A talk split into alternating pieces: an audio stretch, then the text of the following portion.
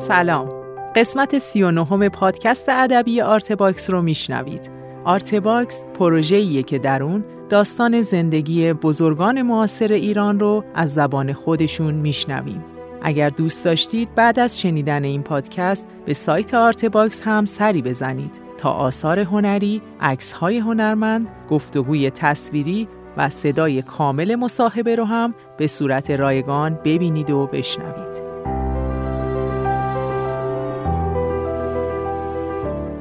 پروژه آرته تنها با های مالی علاقمندان فرهنگ و هنر پیش میره. برای سهیم بودن در ثبت تاریخ معاصر ایران می‌تونید با های مالی ما رو یاری کنید.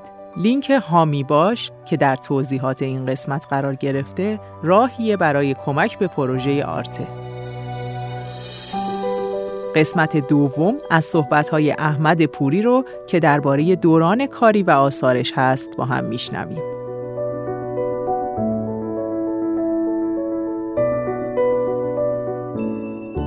آرته تاریخ شفاهی فرهنگ و هنر و ادب معاصر ایران.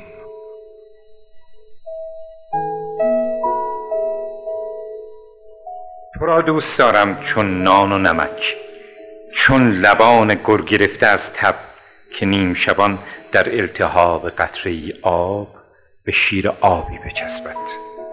تو را دوست دارم چون لحظه شوق شپه انتظار و نگرانی در گشودن بسته بزرگی که نمیدانی در آن چیست. تو را دوست دارم چون سفر نخستین با هواپیما بر فراز اقیانوس.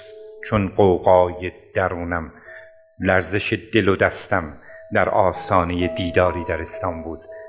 تو را دوست دارم چون گفتن شکر خدا زنده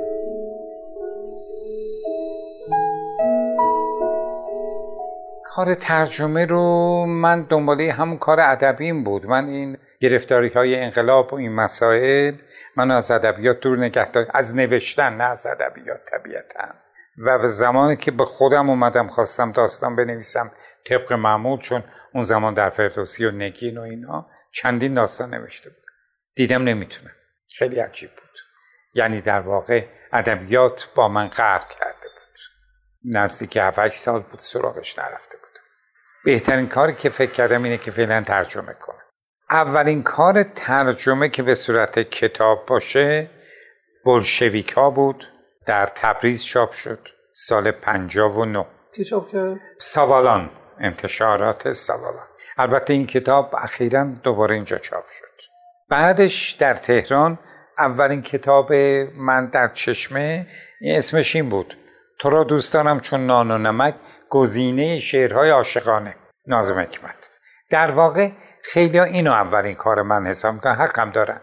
چون اولین کاری که دیگه به طور جدی با ترجمه شروع کردم همین تو را دوست دارم چون نان و نمک بود.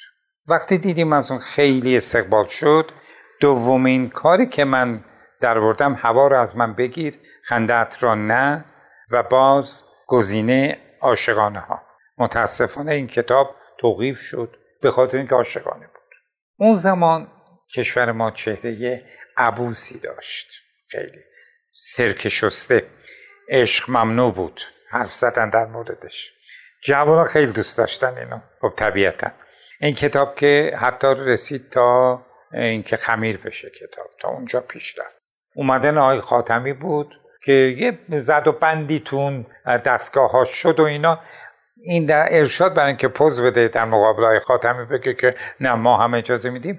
دو تا کتاب از ششمه گذاشته بود برای خمیر شدن. یکی جای خالی سلوچ بود مال دولت آبادی. یکی هم همین بود. هوا از من بگه اینا رو آزاد کرد.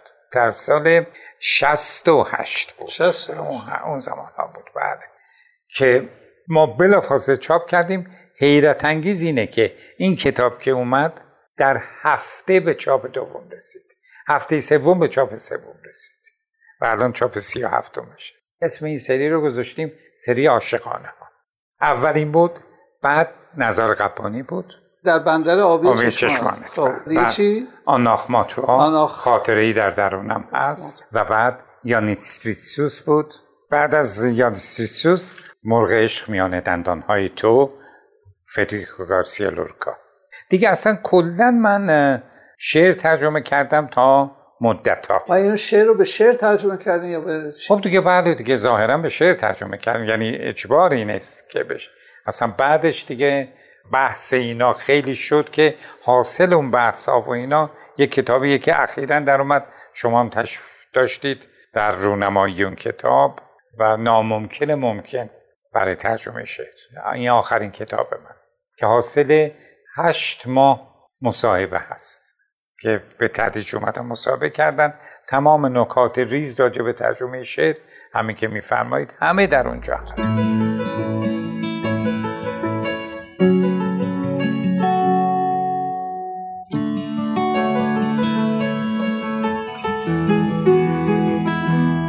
خب بعدش اعتراف به زندگی؟ اطراف زندگی سه سال پیش در اومد. این خاطرات پابلو نروداست تا به حجیمیه قبلا هم ظاهرا چاپ شده بود نیست بله اطراف زندگی در واقع اولین ترجمهش مال من بود. دانشجو بودم ترجمه کرده بودم. اون زمان اصلا چیزی به نام فتوکپی گرفتن و بعد نمی‌دونم فایلش رو داشتن این چیزا نبود. اومدم و در یک حادثه از دستم رفت.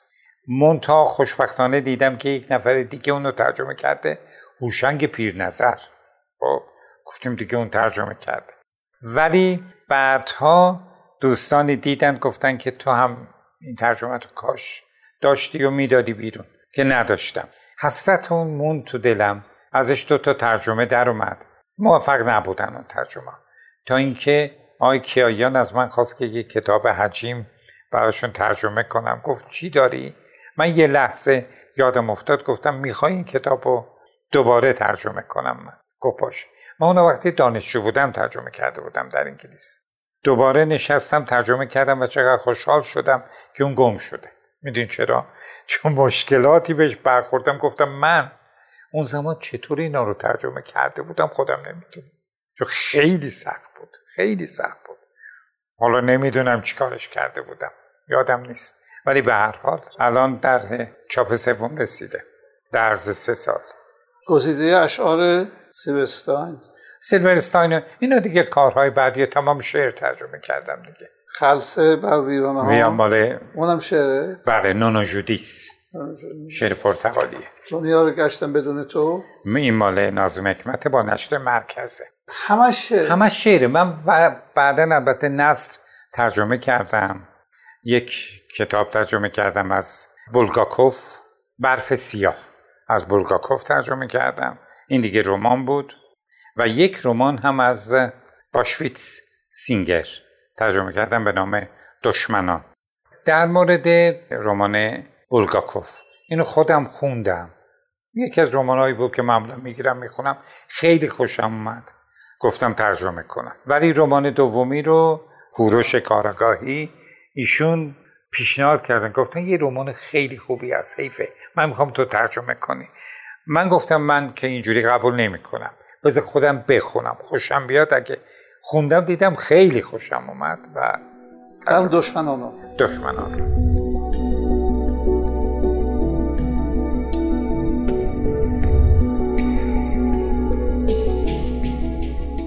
ناممکنه ممکن. ببینید همین مسئله ترجمه شعر که شما تا حدی غیر مستقیم اشاره کردید که آیا به شعر ترجمه شده؟ واقعیت اینه که اذهان عمومی راجع به این خیلی سوال دارن اصلا شعر قابل ترجمه است. چطور میشه شعر رو ترجمه کرد؟ و خیلی سوالات دیگه.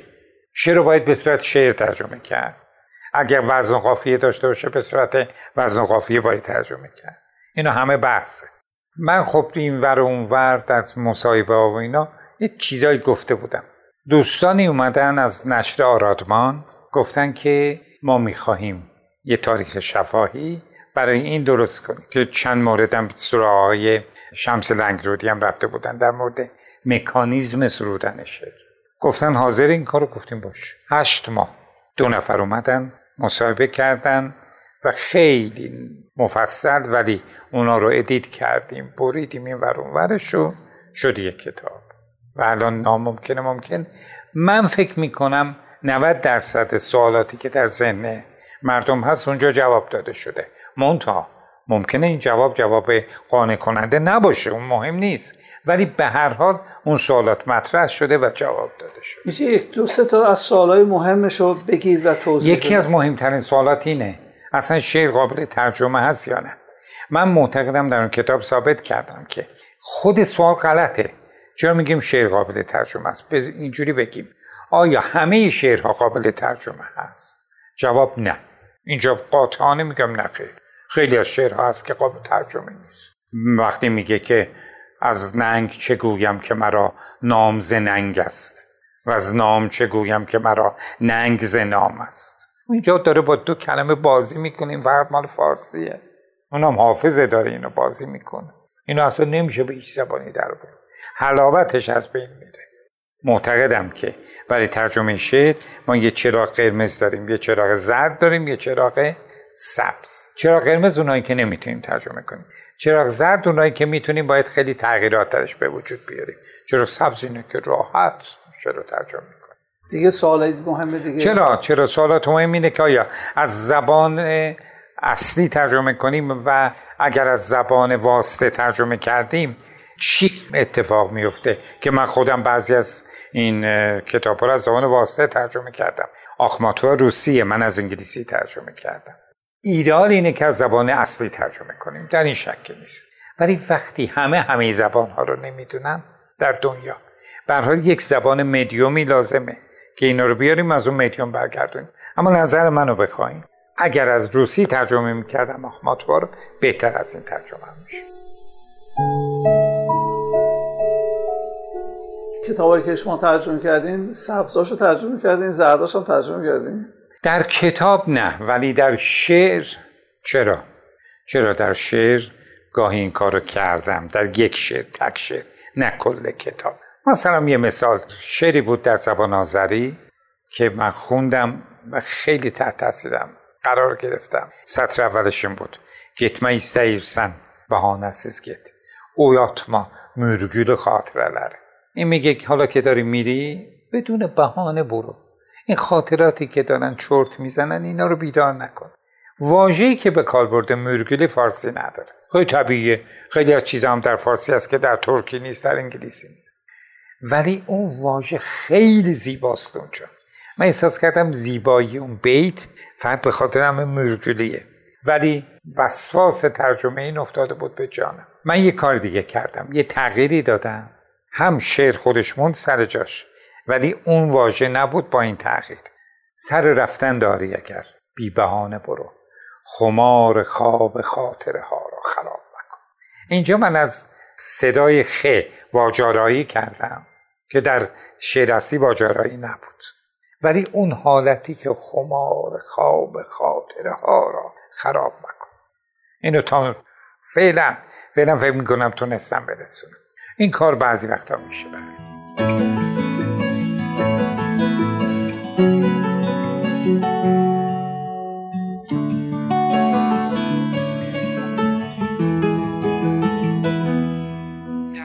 سال 1945 چند ماه بعد از جنگ آیزیا برلین به دیدار آخماتوا میاد. ماجرایی داره این.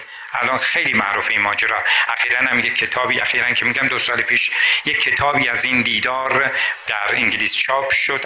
این دیدار برای آخماتوا دیداری تعیین کننده بود.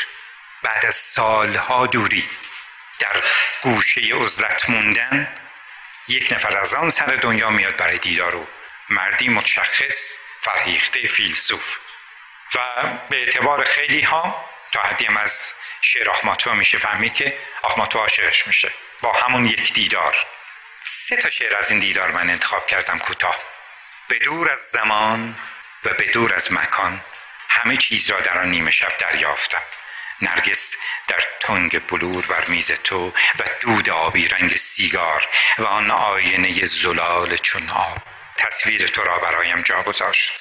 به دور از زمان به دور از مکان. اما حتی تو نیز نمی‌توانی به یاریم بیایی.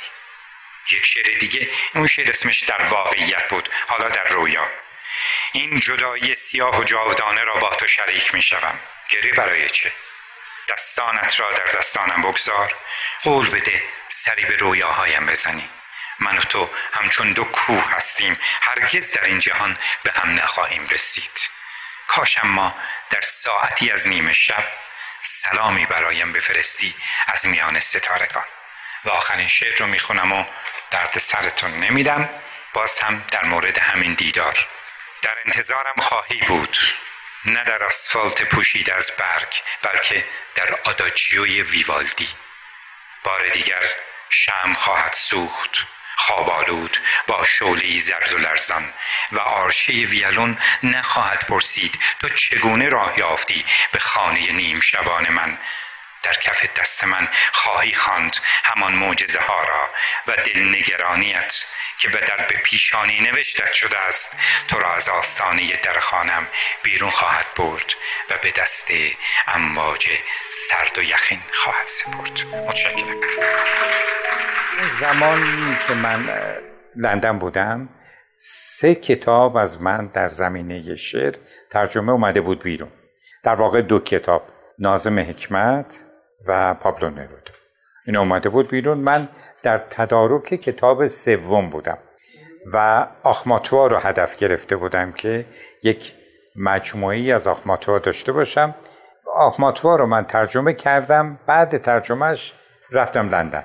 در لندن در یک جمعی که نشسته بودیم یک خانم تاجیک بود که این خانم با مجلات ایرانی و روزنامه ایرانی هم کار می‌کرد. خط فارسی رو می‌دونست. در نتیجه می‌خوند کتاب های فارسی رو. و جالبه که آخماتوا رو که تازه در اومده بود خونده بودیم. چون اینا روسیش هم می‌خونن برحال اظهار لطف کرد تو اون جمع که اینجوری بود خیلی نزدیک بود. در اون می‌دونست که من از انگلیسی ترجمه کردم از روسی. این براش تعجب آور بود که فلان. حالا کار ندارم. بعد یه دفعه این گفت که شما خبر دارید که آیزیا برلین عاشق آخماتوا بود. گفتم که من یادداشت‌های آیزیا برلین رو خوندم. خودش نمیگه عاشقش بود ولی خب معلومه که یک سفر خیلی خوبی به مسکو داشته. چون آیزیا برلین خودش روس بود در اصل. و دو سه تا شعرم از آخماتوا خوندم که اشاره غیر مستقیم به آیزیا برلین می‌کنه. خانم برگشت گفت نه موضوع از اونم فراتر رفته. گویا آیزیا برلین یک نامه نوشته که بفرسته برای آخماتوا ولی نفرستاده. میترسید که اینو بفرسته و این نامه به هر حال محتواش آشکار بشه؟ مورد ملامت جوامع آریستوکرات لندن و انگلیس قرار بگیره به عنوان یک مرد در واقع متعهل که برای یه زن دیگه نامه عاشقانه نوشته باشه. حالا من نمی‌دونم واقعا این نامه رو نوشته بود یا نه. به حال تو اون مجلس گفته می‌شد سندیت به این شکل رو ندارم من تا این لحظه. اما خیلی جالب بود برام. یه لحظه جرقه زد در توی ذهنم که اگه واقعا یه نفر پیدا می‌شد این نامه رو می‌برد میرسون دست آخماتوا خب طبیعتا اون سالی که من بودم آخماتوا 20 سال بود مرده بود. بیشتر. همین جرقه این رمانم شد. رمان دو قدم این خط که بعدا خیلی در این مورد من رفتم مطالعه کردم. اون روزهایی که آخماتوا بود اونجا. و حتی دیدار آیزیا برلین با آخماتوا رو. هر چی بود در این زمینه. انگلیسی و فارسی خوندم. تو رمان هنوز اینو اولین بار میگم. تو رمان بعضی چیزا هست که اگر کسی خیلی دقت کنه حیرت خواهد کرد. مثلا شخصیت روسی که در تهران از گذشته اومده با آینده پریده زمان رو. 60 70 سال پریده اومده. اون شخصیت اورلوف اسمش. و الان شما در تاریخ ببینید یک نفر داریم در روسیه به نام اورلوف. دوست صمیمی آخماتوف بود که یه دفعه ناپدید شد. و شما اگر اونو بدونید بعد بیاد این کتاب رو بخونید احساس می‌کنید همون اورلوفه دیگه دوست این. الان در تهران اورلوف. منتها پنجاه سال شست سال پریده جلو. این یک خاطره بود که در واقع در ارتباط با آخماتوا بود. منتها من اینقدر با آخماتوا و شعراش علاقمند بودم و هستم که یه ماجرای دیگری به وجود اومد اینجا. من بیمارستان بودم عمل قلبی کرده بودم. و آقای دهباشی زنگ می‌زنه خونه ما نمی‌تونست من بیمارستان زنگ می‌زنه و به خانم من میگه که می‌خواد با من صحبت کنه. خانم میگه که ایشون بیمارستانم میگه عجیب. میگه اصلا امکان نداره. مگه میشه همچین چیزی؟ خانم تعجب می‌کنه میگه عمل شده دیگه ایشون الان در بیمارستان. میگه بابا من زنگ زده بودم اصلا ماجرای اینو بگم. من تو خواب دیشب دیدم که ایشون بیمارستانه. آخماتوا اومده اینجا رفته برای ملاقاتش و من بردمش. آخماتوا رو به عنوان کسی که اینجا متصدی هنری هستم. من بردم بالا سرش. آخماتوا یک کت چرمی پوشیده و هجاب رو هم رعایت نمی‌کنه. قهقه هم میخنده بالا سر این. من بهش گفتم که به پوری گفتم بابا بهش بگو که اینجا خطر داره اینجور. این خاطره به هر حال هست.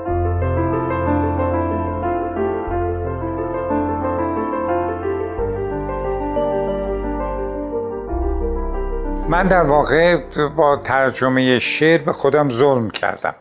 اگه نبود شاید می‌گفتم ولی وقتی آدم ترجمه می‌کنه با این شاعرانه قول طرف میشه دیگه اصلا آدم جرات نمی‌کنه شعر بگه.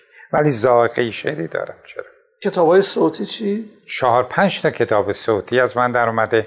همه اون عاشقانه ها رو دونه دونه کتاب صوتی کردم در واو نشر واو. و بعد یک کتاب صوتی دیگه در آوردم به نام زمین که منتخبی از شعرهای اون چهار شاعر باز عاشقانه هست که موسیقیش مال آقای خیام هوشیار خیام. استاد موسیقی هستنش. دیگه کارهاتون ویرایش بود. برای ویرایش هست من مدتی هست که چندین ساله. ویرایشگر شعر خارجی نشر چشم هست همه شعر خارجی هایی که اونجا هست با ویراستاری من. الان در دست ترجمه هیچ کتابی ندارم. آبستن یه رومانی هستم که امروز فردا به دنیا بیاد. تو مجموعه کار کردین کدوم کاراتون رو موفق تر می‌دونید اگر موفقیت از نقطه نظر مخاطبان بگم طبیعتا هوا از من بگیر خندت رانه به چاپ سی هفتم رسیده اونم یک شعر خارجی. می‌دونی رکورد داره دیگه. و هر حال میشه گفت حتما موفق بوده دیگه. حتی این واژه هوا از من بگیر یه نوعی کالت شده. اون روز دیدم در میدان انقلاب شهرداری یه صفحه بزرگ فلزی رو پیاده رو نصب کرده. برای خوشحال کردن مردم چهرهای خندان گذاشته و بزرگ نمیشه هوا از من بگیر خندت رو جمعبندی کل کارا که کردین چی از خودتون؟ راضیم الان به هر حال فکر می‌کنم که اگر یک بار دیگه هم به دنیا می اومدم و اینا اینقدر کار می‌کردم از خودم راضی می‌شدم. الان نزدیک چهل جلد کتاب دارم. بیشتر اونا به چاپ های چند دوم رسیده. خب همینه دیگه. می‌خواستیم چیکار کنیم؟ هم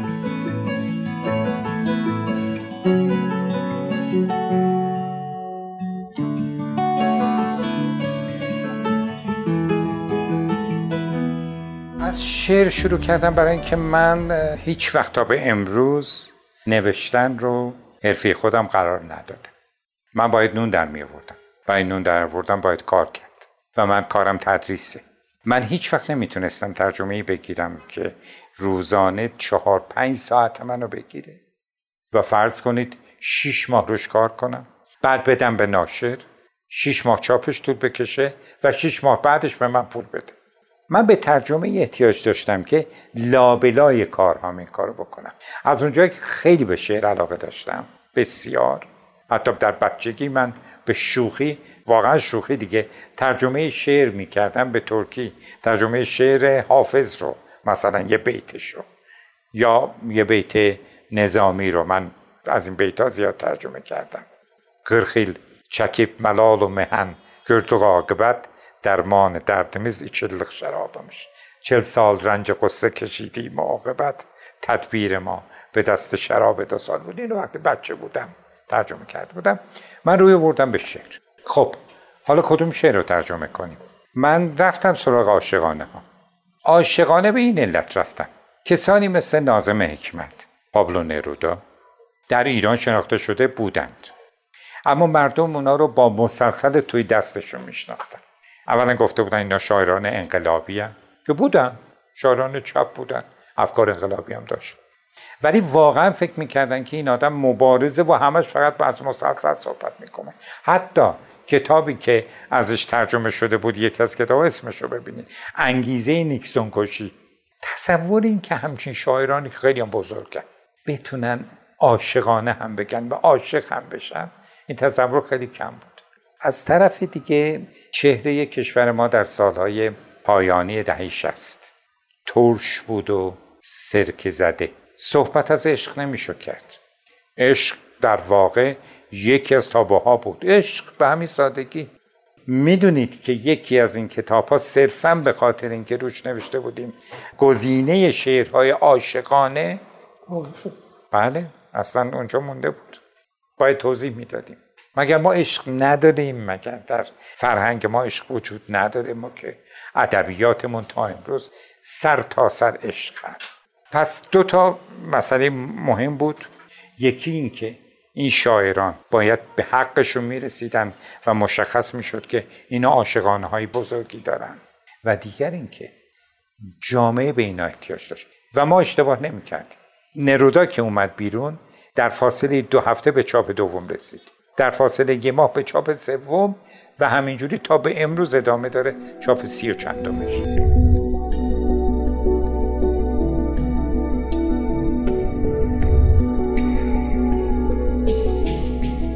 من اگر شاعری رو خیلی دوست داشته باشم تکونم بده اونو ترجمه می‌کنم وگرنه نمیرم. شاعرهای خیلی بزرگی هستن الان که من هرگز نمیرم سراغشون. برای اینکه خودم زیاد لذت نمی‌برم. خودم رو تکون نمیدم. ممیزی چقدر در انتخاب اثر یا ترجمه شما تاثیر گذاشته؟ در انتخاب تاثیر نمی‌ذاره ولی در شهید شدن اثرم خیلی تاثیر می‌ذاره و خیلی بلاها سرم اومد. طبیعتا کسی که کتاب چاپ کرده خیلی بلاها سرش اومده. تا آخرش به اسیان کشید. من در مورد فقط ده ساعت آخرین رمانم. رسما چیزهایی که به من گفتن قبول نکرد. گفتم آقا ردش کنید. نمی‌خوام اصلا. بعدا سر رحم اومدن و کمترش کردن و برحال. و خودتون هم تو ترجمه این پس ذهنتون هست متاسفانه متاسفانه. دردناکترین بخش سانسور اینه. به تدریج یه سانسورچی میشینه تو ذهنتون.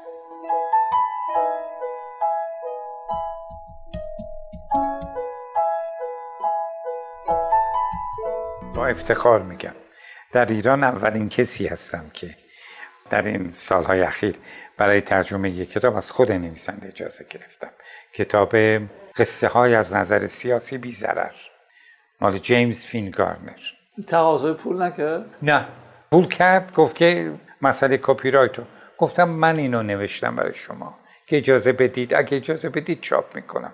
ولی کپی رایت نمی‌تونیم بدیم. ناشر باید بده. اونو باید بیاد روی قیمت کتاب. اصلا قیمت کتاب میشه خیلی بالا. ما وضعیتمون اینه. اما من نمونه ترجمه فرستاده بودم خیلی خوشش اومده بود. بعد گفت که خیلی خوب باش. فقط چند جلد برای من کتاب بفرست. گفتم چشم. منم فرستادم برش نظرتون راجع کپی رایت چیه؟ رعایتش به نفع نویسنده و مترجمین یا نه؟ صد درصد به نفع نویسنده است. از چندین چیز جلوگیری می‌کنه. من کپی رایت یک اثر رو وقتی گرفتم هیچکی دیگه نمی‌تونه اونو ترجمه کنه. چون فقط به من داد. میگیرنش. الان یه اثر در میاد. دیشب داشتم می‌دیدم کدوم کتاب بود بیست و چند تا مترجم پیدا کرده. بیست و چند نفر اون رو ترجمه کردن. فارسی از روی فارسی ترجمه می‌کنه البته الان دیگه کپی رایت و خیلی از ناشرا کم کم افتادن و خودشون بدون که قانونی باشه خودشون دارن اجرا می‌کنن. قبل ترجمه کل کتابو می‌خونی؟ حتما. حتما بی برو مگر اینکه یک شاعری باشه که من این شاعر خیلی دوست دارم. خیلی کتاب شعر ازش خوندم. یکی از گزینه‌هاشو برمیدارم شروع می‌کنم. ممکن اون گزینه رو از اول تا آخر نخونده باشم. این اتفاق میفته ولی رمان بخوام ترجمه کنم. اول باید بخونم کامل تا آخر و بعد. قبلش کتاب هایی که از اون نویسنده ترجمه شده یا اونا رو مطالعه می‌کنین یعنی تا جایی که بتونم. ببینید فرق می‌کنه. شعر معمولا اینجوری نیست.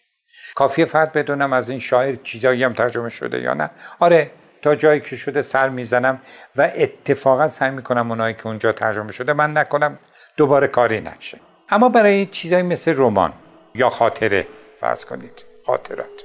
اونجا چرا؟ فضای فرهنگی جامعه ادبی هیچ تاثیر داشته در انتخاب شما؟ خیلی کم خیلی کم.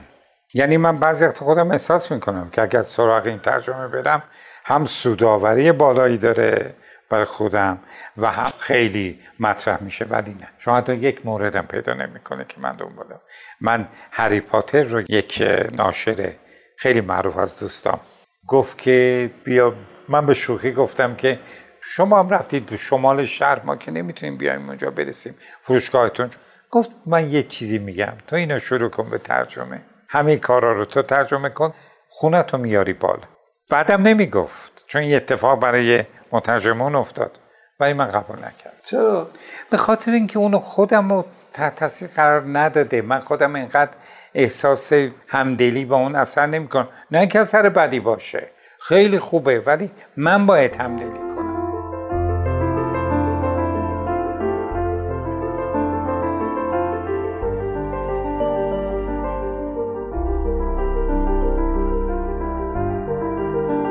یک اصلی هست. فعلا اونو باید صحبت کنیم یه مقدار شکافته بشه. که ترجمه شعر ذاتا و ماهیتا با ترجمه نثر فرق می‌کنه. خود نثر رو ما می‌تونیم به دو قسمت تقسیم کنیم. fiction non-fiction میگن بهش. تخیلی غیر تخیلی. غیر تخیلی علم هست و گزارش هست شرح حال هست. اینا غیر تخیلی هست. مستندات داره اون. در non-fiction شما موظفید واژه به واژه رعایت کنید چون مسئله با واژه هاست. چون یه متن فلسفی رو وقتی می‌خواید ترجمه کنید خیلی باید احتیاط کنید که یه ذره واژه این ور اون ور نشه. با اون واژه داره یک دنیایی رو میگه. یا متن علمی رو مجموعه زوایای مثلث 180 درجه است. چون می‌خواین چیکار کنید با این؟ کافیه مجموع رو درست ترجمه نکنید. همه چیز به هم می‌خوره. حتی اونجا زیاد از نظر ساختار زبانی خیلی نگران نباید باشید. همین که تونست برسونه که در زمان حال در زمان گذشته است یا هرچی تمومه.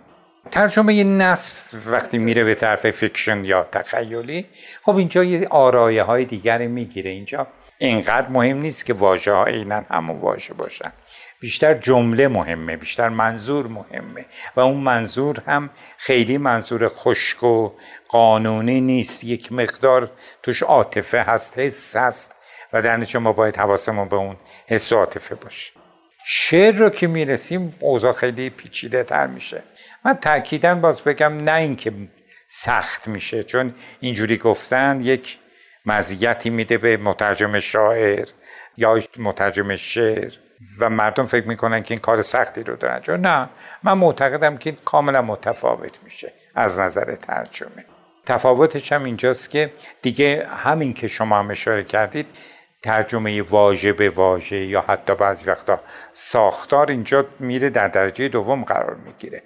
درجه اول حسه فضاست. به عنوان مثال سایه وقتی میگه که در این سرای بی کسی کسی به در نمی‌زند. به دشت پرملال ما پرنده پر نمی‌زند شما می‌خواهید اینو ترجمه کنید به یک زبان دیگه. ببینید چه اتفاقی افتاد در این در شعری که من خوندم. من واژهاش خیلی ساده بودم اما یه چیزی درونش هست که میرسونه که یک اندوه عمیقی در این موج می‌زنه و یک تنهایی بزرگ. من اونو باید منتقل کنم. چطوری منتقل کنم؟ به همون نسبت کاری که آقای ابتهاج کرده. من نمی‌دونم ابتهاج چطوری چیده این واژه ها رو بغل هم دیگه که میشه این حس رو بده. یه مثال ساده تر بزنم. یکی از کتاب های من مال نازم حکمت. اسم کتاب اینه.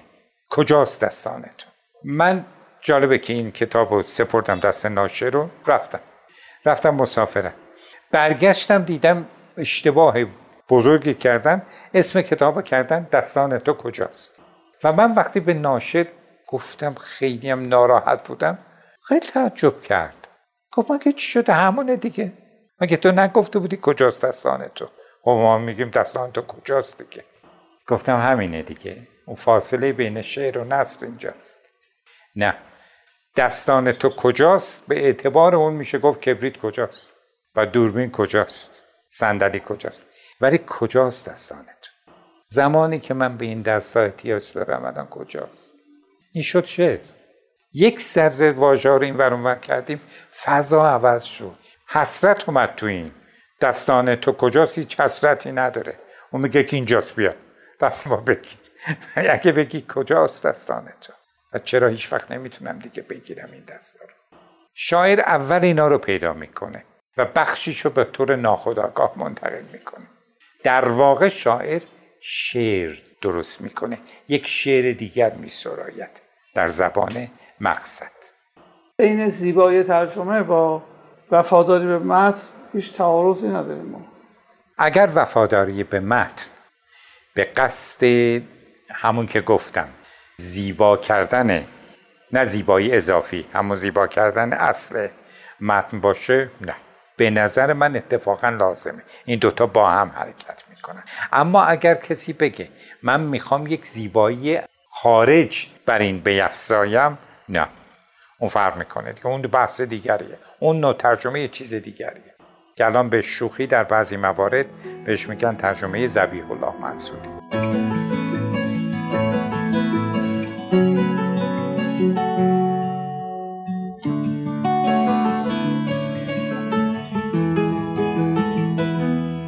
مترجم سبک رو ترجمه می‌کنه یا سبک رو بازآفرینی می‌کنه؟ بازآفرینی می‌کنه سبک رو نمی‌تونه ترجمه کنه.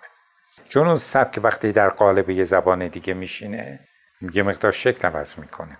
مثلا شما بخواید در فارسی تنز بنویسید ناخداگاه سنت های تنزی خودتون رو پیروی خواهید کرد. کلا اصلا بازآفرینی میشه دیگه. در حال یعنی در واقع سبک نویسنده با سبک مترجم دو تا سبک مختلف داره. مختلفه اما باید نزدیک باشه دیگه. در ترجمه من تا جایی که می‌تونم مستقیم و ساده میرم جلو. یعنی سعی می‌کنم دقیقا وفادار بمونم به استایلی که شاعر داره. اینه که استایلم فرق می‌کنه. کتابی ترجمه کردم از اورهان ولی تنزه طبیعتا من مجموعی واژگانی تنز رو به کار خواهم برد اونجا.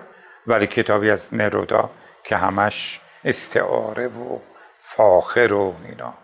اما در نوشتن من خودم به ساده نویسی بیشتر گرایش دارم.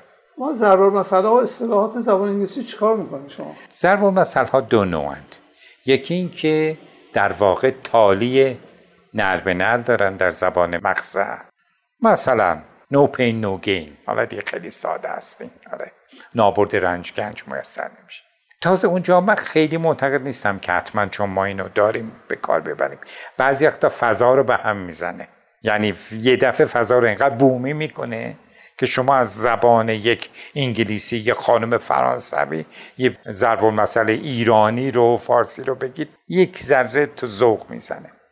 یه مورد دیگه هست که شما ضرب المثل رو کاملا می‌فهمید چیه و اونو با جملات مفهومش رو میگید. پس خیرش می‌گذارید که این از ضرب المثل باشه. زبان محاوره‌ای. به فارسی چجوری ترجمه میشه؟ سوال خیلی خوبیه این آخه چون به خاطر اینکه دعواها شده سر این مسئله گرد و خاک ها بر پا شده. یک زمانی بین نجف دریابندری و احمد شاملو سر این مسئله دعوا که نه سر این مسئله بحثی بود. آیا ما وقتی یه قزاق مثلا احمد شاملو می‌خواد یه چیزی رو ترجمه کنه یه قزاق رو بیایم با لحجه جنوب شهر تهران محاورش رو ترجمه کنیم این یه چیز بزرگ از دست ما می‌گیره. اونم این که من دیگه قزاق تصور نمی کنم تو ذهنم. من فکر می‌کنم یه بچه جنوب شهره. خب؟ با اصطلاحات اون با لحن اون. در ترجمه محاوره کار ما خیلی سخت داره شما نباید فضایی بدید که من اون کسی که اونجا صحبت می‌کنه ناخداگاه فکر کنم اصفهانی.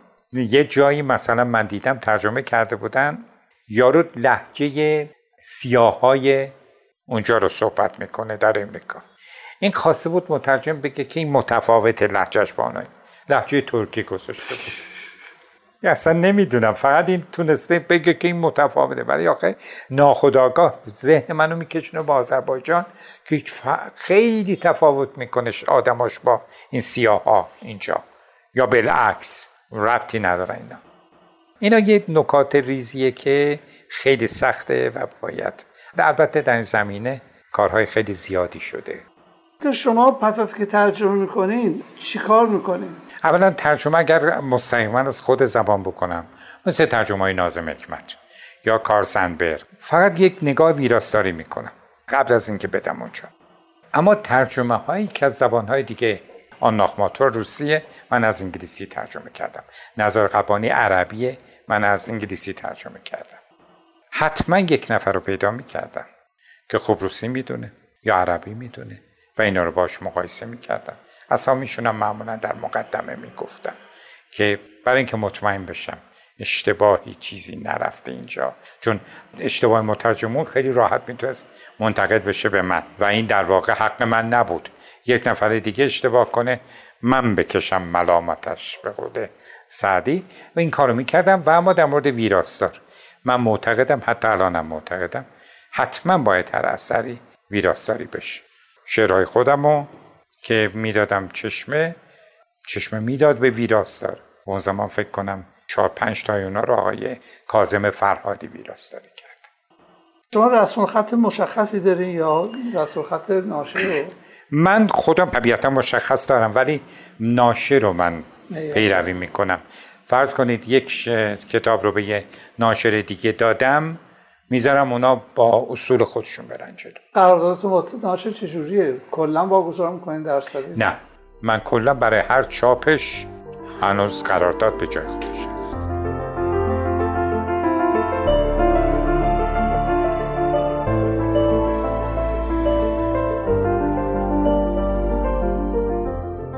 20 سال پیش ترجمه کردین و چاپ شده رو در تجربه چاپ بازنگری می‌کنین نه نمی کنم هرچند که معتقدم اگر بخوام این کارو بکنم عوضشون می‌کنم. در خیلی جا خیلی جا. سلیقه عوض میشه خیلی طبیعیه. الان سلیقه من نسبت به سی سال پیش که ترجمه می‌کردم فرق می‌کنه. و اتفاقا جالبه نه بهتر شده فرق کرده. من بعضی از کتابامو الان نمی‌تونم اونجوری ترجمه کنم. از جمله نرودا رو و الان فکر می‌کنم اگر نرودا رو می‌دادند و امروز می‌خواستم اون رو ترجمه کنم به اون خوبی نمی‌شد. مخاطب شما کیان؟ الان خب طبیعتا مخاطب من کسایی هستن که کتابامو می‌خونن ولی بیشتر جوونا هستن. نظراتشون هم می‌گیرید بله بله بله بله. حتی یکی از جوانترین اینا که یک منتقد هم هست. در شرق یه نقد خیلی خوبی راجبه دو قدمی ور خط نوشته بود که من افتادم دنبال این جوان که پیداش بکنم.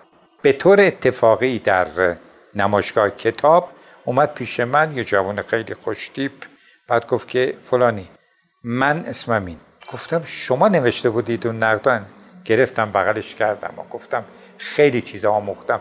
تعارفم نمی کردم از این فروتنی های علکی هم نمی کردم واقعا آموختم. الانم حاضرم کسی بپرسه بگم که از کجای نقد این؟ من واقعا آموختم. خیلی عالی بود خیلی. و هم مخاطب هیچ نقشی هم داره در کیفیت کارتون؟ بله بله. از هر کتابی که بیشتر استقبال میشه منو ناخداگاه می‌بره طرف اون نوع کار. من یک کتابی دارم هایکوه. هایکوهای خیلی خوبه. نه هایکوهای ژاپنی پروانه پرید و نمی‌دونم در باز شد و فلان. نه اصلا نانه هایکوهای امریکاییه. راجب زندگی امروز. اسم کتاب هست چسب زخمی برای عروسک. من عاشق این کتابم ولی هیچکی از این کتاب اصلا استقبال نکرد این کتاب به چاپ دوم رسید موجب شرمندگی منه چون کتاب های من معمولا چاپ دو رقمی داره و در نتیجه من هرگز دیگه سراغ اون نوع کار نخواهم.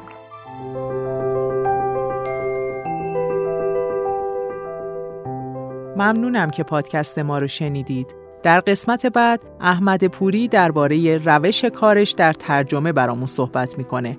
امیدوارم که قسمت بعدی رو هم دنبال کنید. تهیه کننده فخردین انبار تولید پادکست زهرا بلدی و پرهام وفایی همکاران این قسمت مهدی زندپور روژین گلستانی و آزاد نوزاد مقدم متن خلاصه پادکست شکیبا شخصیان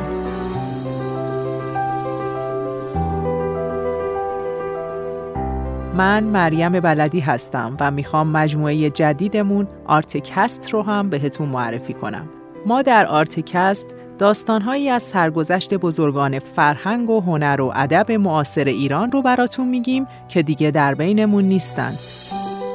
امیدوارم آرتکست رو هم بشنوید و دنبال کنید.